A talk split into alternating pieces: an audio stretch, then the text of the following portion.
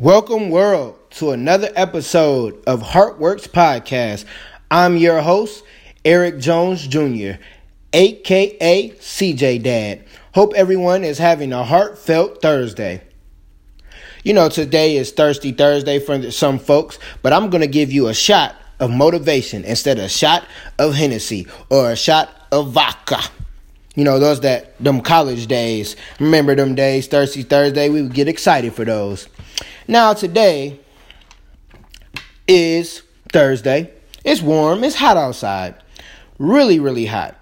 So, y'all know I have my segment, You Won't Believe This.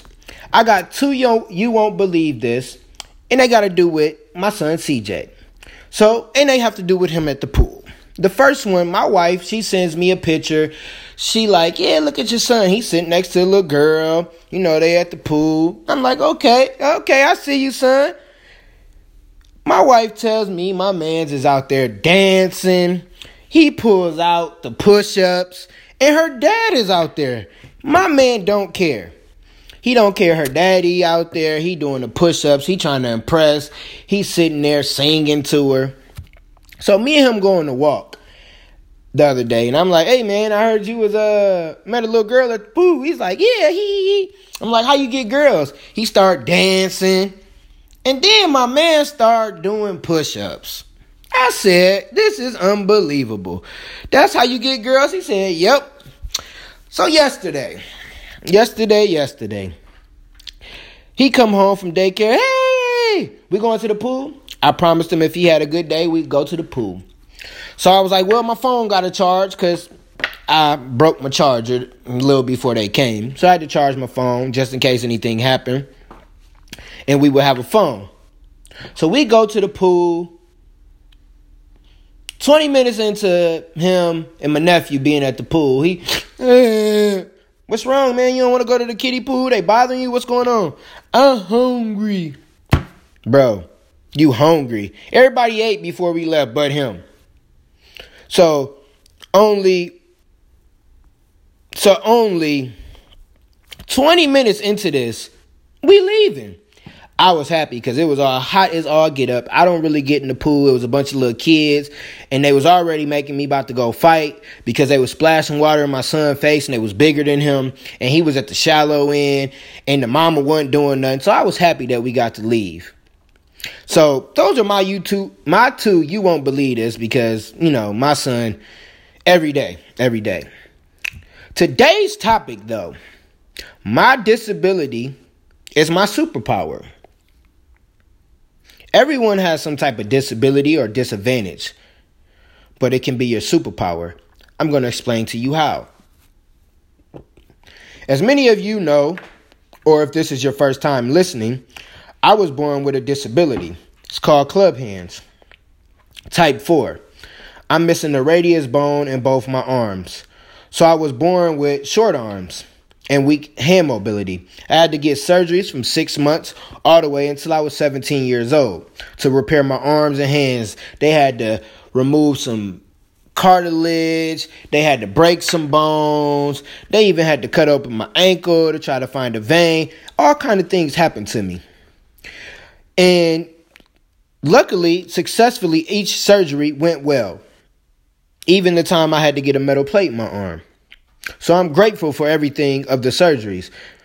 But throughout my life, I was doubted because of my so called disability. Other people had an opinion on the ability that I was able to do. But me, I understood one thing no one can tell me my ability. No one can tell me, Eric Jones Jr., what I'm able to or can't do. So I used to wear a jacket because my dad started it off when I was like young. He would always put me in sweatsuits, but I always wear a jacket so people wouldn't look and stare at me. But when I got on this basketball court, I I was I was different. I wasn't Clark Kent. I wasn't Peter from Spider Man. I would get on the court and I would dominate because that's my sanctuary. That was my big stage. That's what I love to do. But I prepared for the moment so I would be able to dominate. There was times when I would go to the court, and no one was there. My mom eventually bought me a basketball court so I would play outside all the time. I had a basketball court in my room. I would dribble the ball. I would go where if I went to my dad's house, I would play basketball. And it wasn't always someone there. So no one always seen the hard work that I put in. So when I got on the court, people, I don't know, we should let him play. I mean, his arm's short. We, you know, feel bad for him. But nothing is owed, everything is earned. And I earned my spot on the basketball court. Wherever I played, I played in Michigan City, Indiana, where I'm from, here in Indianapolis. I done been to Chicago. I done been to South Bend. I done been several places, Atlanta. I didn't been to Mississippi. I didn't play basketball everywhere, and I earned my spot being able to play basketball because I prepared for the moment. And when you prepare for the moment, then you can dominate. And then people will respect you and you will earn the respect of other people because they won't take advantage of you. Because oh, they thought, "Oh, he got short arms. Let's let's let's let him shoot." Okay, you let me shoot. I shoot. I'm starting to get on fire. It's too late to guard me now. You should have guarded me a long time ago. So I tell you this to say don't let your disability or your disadvantage stop you from being great. Because now I go around the US and I speak to people because of my disability. It's my superpower. I can encourage people because people can look at me and say, oh, he can't do that. But then when I tell them my story, they understand, oh, if he can do it, I can do it. No matter what's going on in your life, make sure that you prepare for the moment. Because if someone was to call me and say, Eric, I need you to speak, and you got to speak in front of 5,000 people, I'll be prepared because I practice every single day. If I had to go on a basketball court, which I did in Chicago at this basketball camp, and this kid, he thought he was sweet. He was cool. He was like, I'll score on you. I shut him down because I prepared for that moment way before he was even born. So prepare for the moment, but you got to have heart. I got passion. I don't know if you can hear it in my voice, but I got passion when I talk about basketball. I got passion when I'm on that court. I leave everything on that court. Because if I don't give everything I got, I might not be able to play because my arms are almost half the size of some people, adults.